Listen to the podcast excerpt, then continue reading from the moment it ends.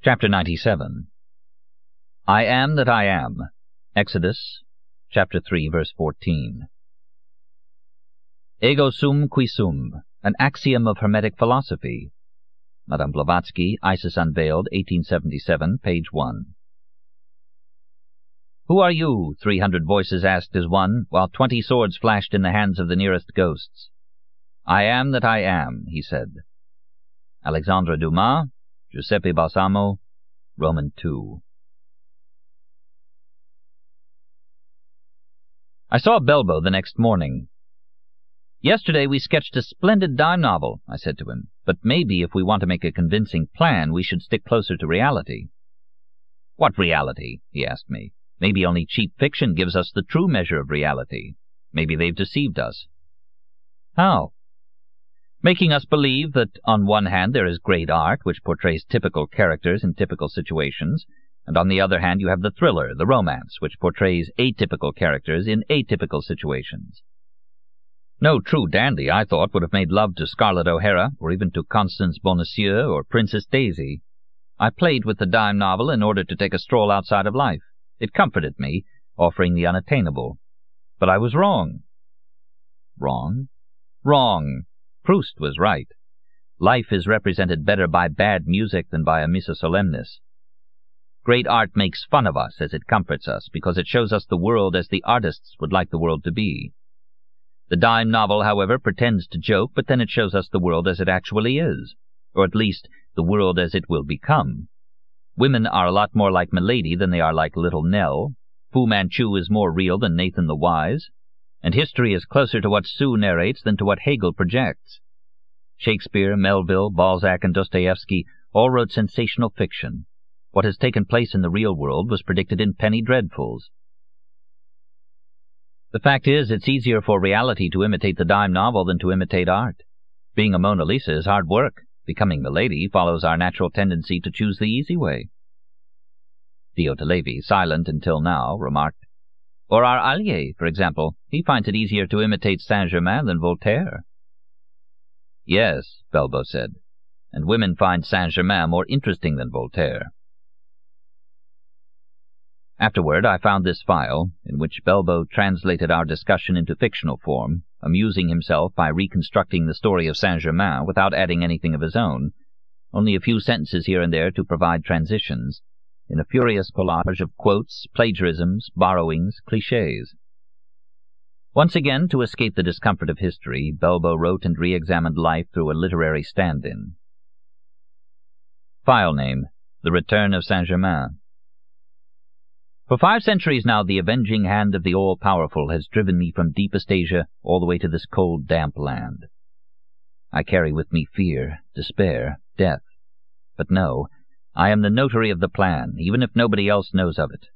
I have seen things far more terrible. Preparing the night of St. Bartholomew was more irksome than the thing I am now preparing to do.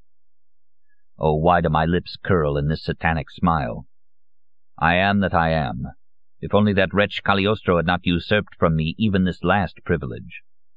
But my triumph is near.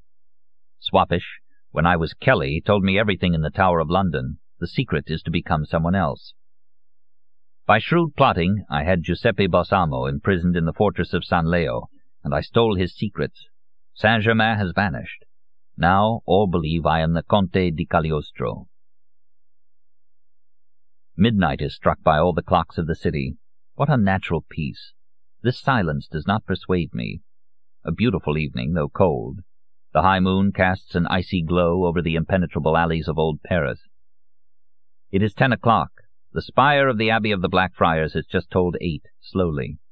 The wind with mournful creaks moves the iron weathercocks on the desolate expanse of rooftops. A thick blanket of clouds covers the sky. Skipper, are we turning back? No, we're sinking. Damnation, the Patna's going to the bottom. Jump, Seven Seas Jim, jump!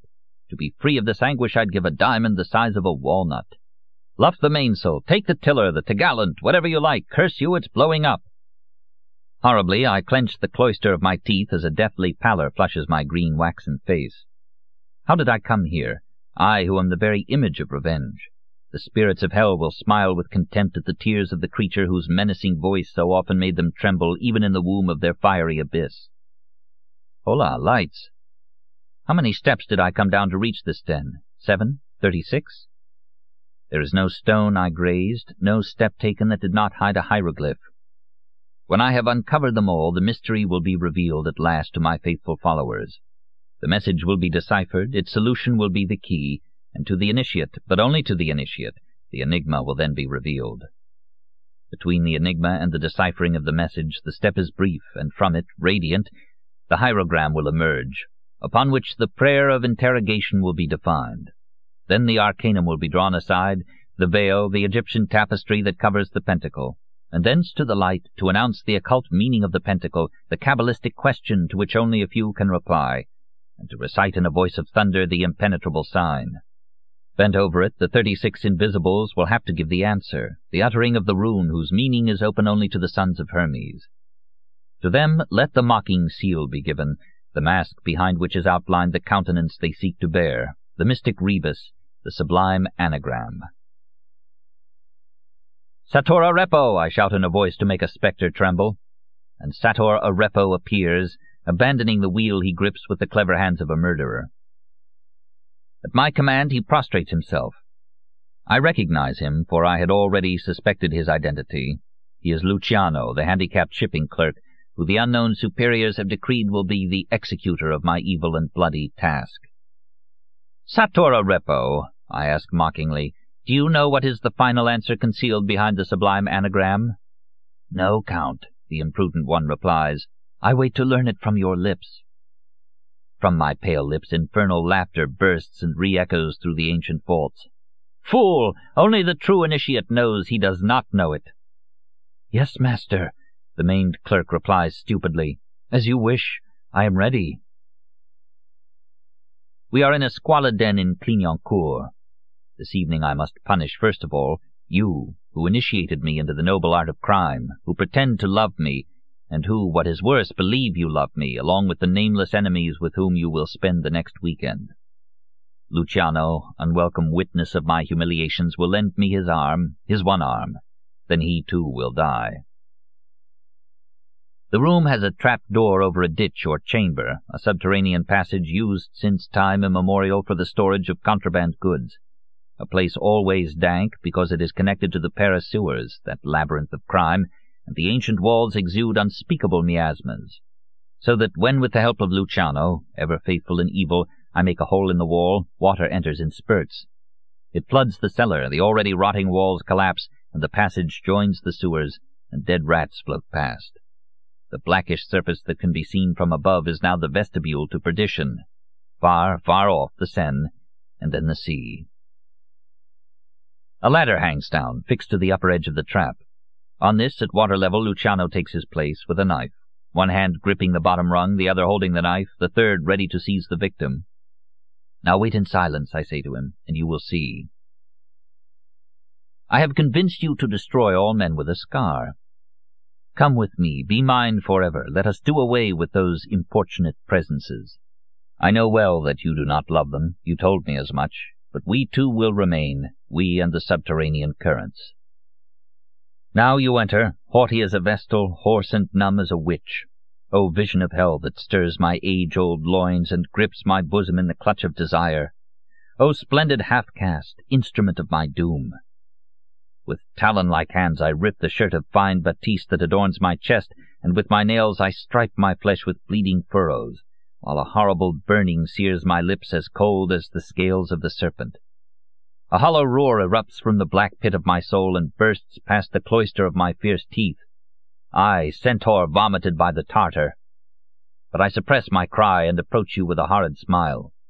My beloved, my Sophia, I purr, as only the secret chief of the Okhrana can purr. My beloved, my Sophia, I purr, as only the secret chief of the Okhrana can purr. I have been waiting for you. Come, crouch with me in the shadows and wait. And you laugh a hoarse, slimy laugh, savoring in advance some inheritance, loot, a manuscript of the protocols to sell to the Czar. How cleverly you conceal behind that angel face your demon nature. How modestly you sheathe your body in androgynous blue jeans, and your T-shirt, diaphanous, still hides the infamous lily branded on your white flesh by the executioner of Lille.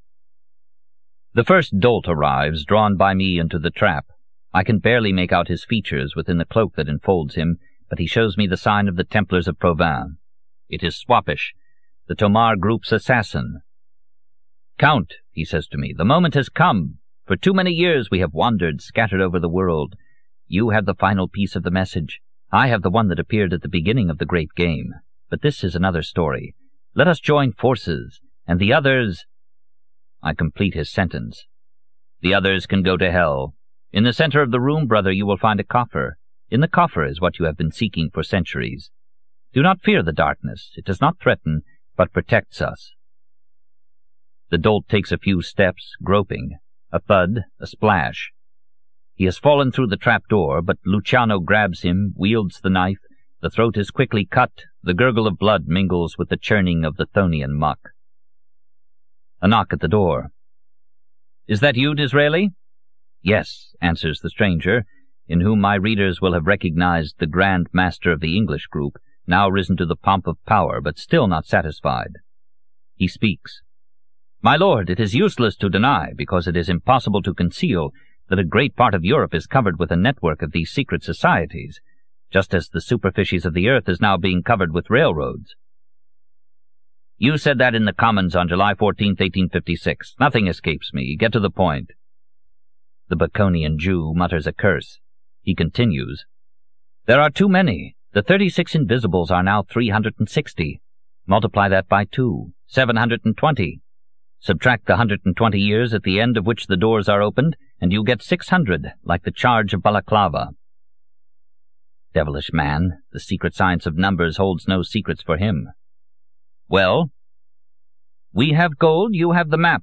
Let us unite. Together we will be invincible.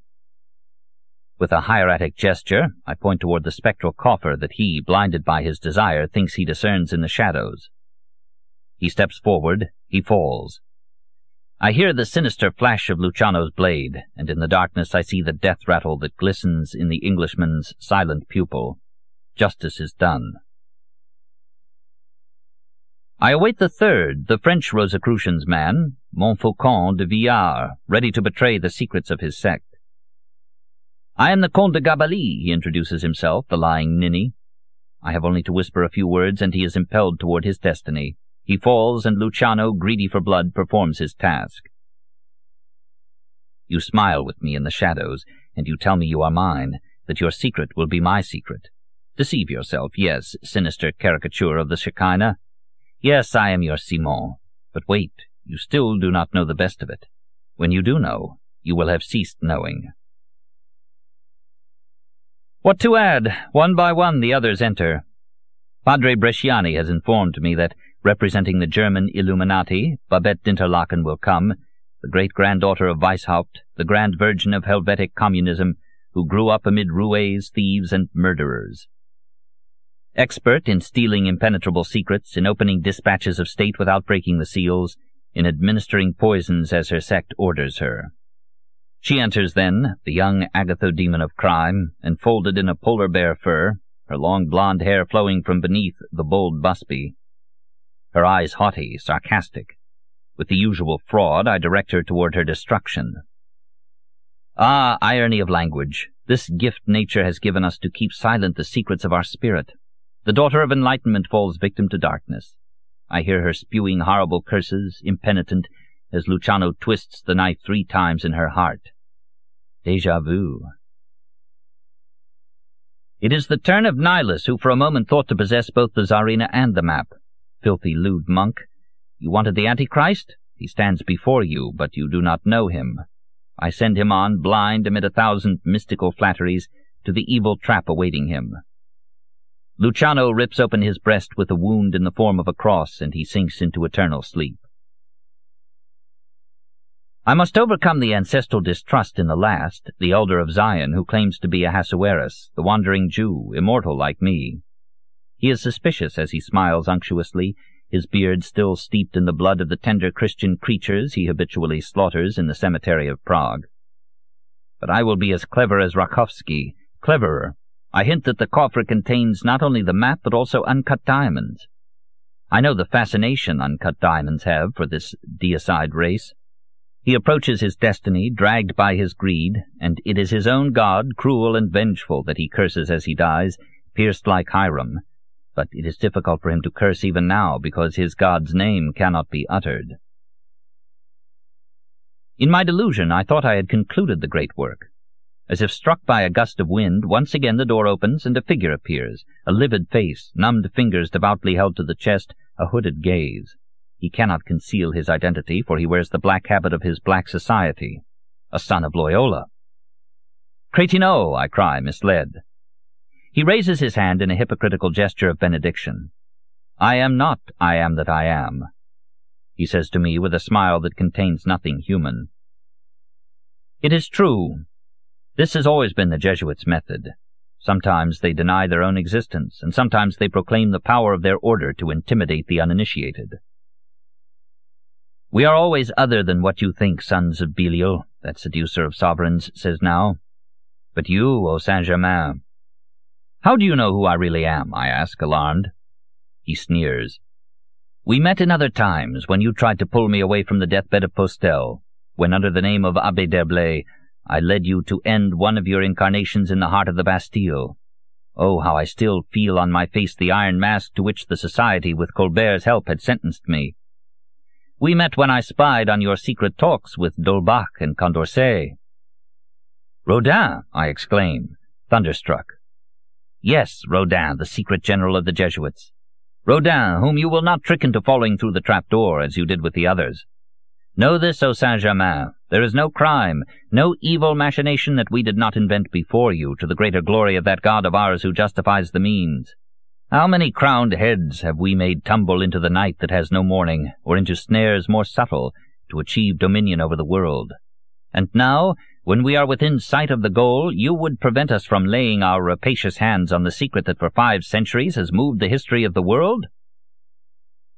Rodin, speaking in this way, becomes fearsome. All the bloodthirsty ambition, all the execrable sacrilege that had smouldered in the breasts of the Renaissance popes now appears on the brow of this son of Loyola. I see clearly. An insatiable thirst for power stirs his impure blood, a burning sweat soaks him, a nauseating vapor spreads around him. How to strike this last enemy? To my aid comes an unexpected intuition, an intuition that can come only to one from whom the human soul, for centuries, has kept no inviolable secret place. Look at me, I say. I, too, am a tiger. With one move, I thrust you into the middle of the room. I rip from you your T-shirt. I tear the belt of the skin-tight armor that conceals the charms of your amber belly. Now, in the pale light of the moon that seeps through the half-open door, you stand erect, more beautiful than the serpent that seduced Adam, haughty and lascivious, virgin and prostitute, clad only in your carnal power, because a naked woman is an armed woman. The Egyptian cloth descends over your thick hair, so black it seems blue. Your breast throbs beneath the filmy muslin. The gold uraeus, arched and stubborn, with emerald eyes, flashes on your head its triple tongue of ruby. And oh, your tunic of black gauze with silver glints, your girdle embroidered in sinister rainbows with black pearls, your swelling pubis shaved so that for your lovers you are sleek as a statue, your nipples gently touched by the brush of your Malabar slave girl, who has dipped it into the same carmine that bloodies your lips, inviting as a wound. Rodin is now panting. The long abstinences of a life spent in a dream of power have only prepared him all the more for enslavement to uncontrollable desire. Faced by this queen, beautiful and shameless, her eyes black as the devil's, her rounded shoulders, scented hair, white and tender skin, Rodin is seized by the possibility of unknown caresses, ineffable voluptuousness. His flesh yearns as a sylvan god yearns when gazing on a naked nymph mirrored in the water that has already doomed Narcissus. Against the light I see him stiffen, as one petrified by Medusa, sculpted by the desire of a repressed virility now at its sunset. The obsessive flame of lust surges through his body. He is like an arrow aimed at its target, a bow drawn to the breaking point. Suddenly he falls to the floor and crawls before this apparition, his hand extended like a claw to implore a sip of balm. "Oh, how beautiful you are!" he groans with those little vixen teeth that gleam when you part your red and swollen lips. your great emerald eyes that flash, then fade. O demon of lust! He's not all that wrong, the wretch. As you now move your hips, sheathed in their blue denim, and thrust forward your groin to drive the pinball to its supreme folly. Vision, Rodin says, be mine. For just one instant crown with pleasure a life spent in the hard service of a jealous divinity, assuage with one lubricious embrace the eternity of flame to which your sight now plunges me. I beseech you, brush my face with your lips. You Antinea, you Mary Magdalene, whom I have desired in the presence of saints dazed in ecstasy, whom I have coveted during my hypocritical worship of virginity. O lady, fair art thou as the sun, white as the moon. Lo, I deny both God and the saints and the Roman pontiff himself. No more, I deny Loyola and the criminal vow that binds me to my society. A kiss, one kiss, then let me die. On numbed knees he crawls, his habit pulled up over his loins, his hand outstretched toward unattainable happiness. Suddenly he falls back, his eyes bulging, his features convulsed, like the unnatural shocks produced by Volta's pile on the face of a corpse. A bluish foam purples his lips. From his mouth comes a strangled hissing, like a hydrophobe's. For when it reaches its paroxysmal phase, as Charcot rightly puts it, this terrible disease, which is satyriasis, the punishment of lust, impresses the same stigmata as rabid madness. It is the end. Rodin bursts into insane laughter, then crumples to the floor, lifeless, the living image of cadaveric rigor. In a single moment he went mad and died in mortal sin. I pushed the body toward the trap-door, careful not to dirty my patent leather boots on the greasy soutane of my last enemy.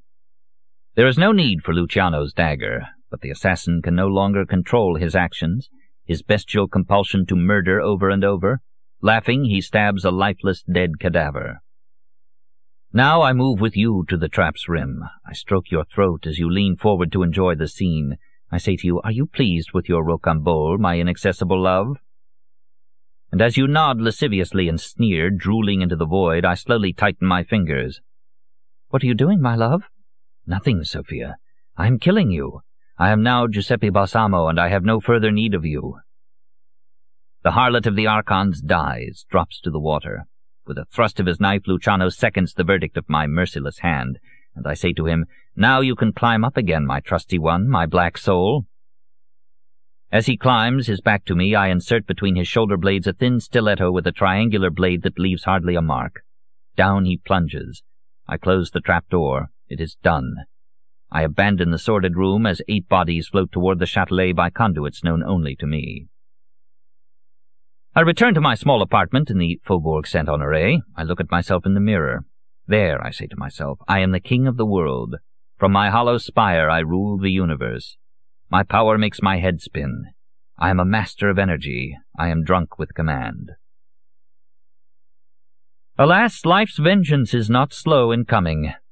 Months later, in the deepest crypt of the castle of Tomar, I, now master of the secret of the subterranean currents and lord of the six sacred places of those who had been the thirty-six invisibles, last of the last Templars and unknown superior of all unknown superiors, should win the hand of Cecilia, the androgyne with eyes of ice, from whom nothing can now separate me.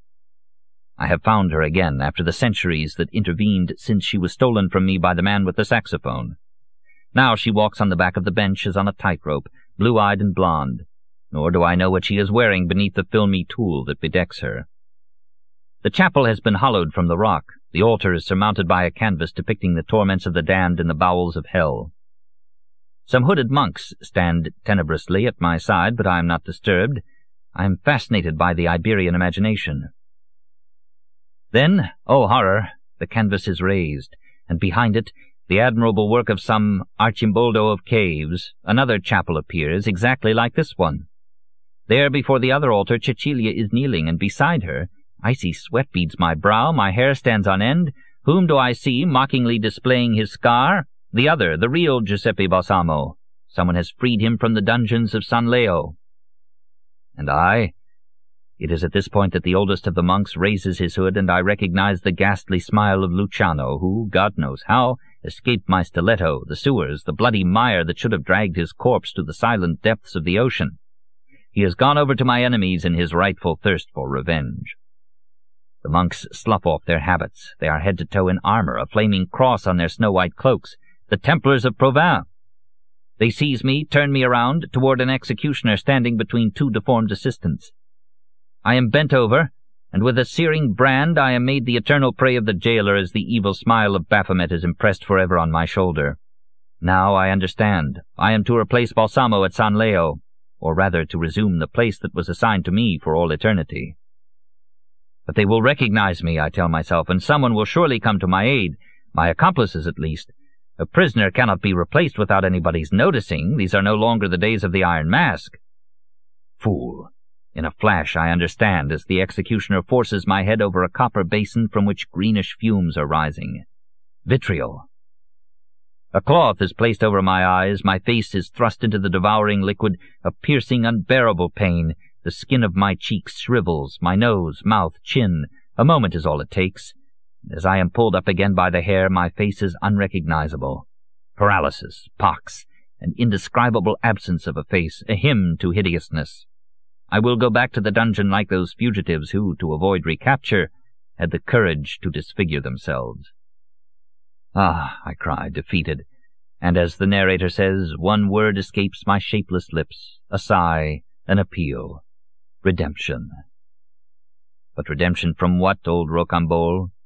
You knew better than to try to be a protagonist. You have been punished, and with your own arts. You mocked the creators of illusion, and now, as you see, you write using the alibi of a machine, telling yourself you are a spectator because you read yourself on the screen as if the words belonged to another, but you have fallen into the trap.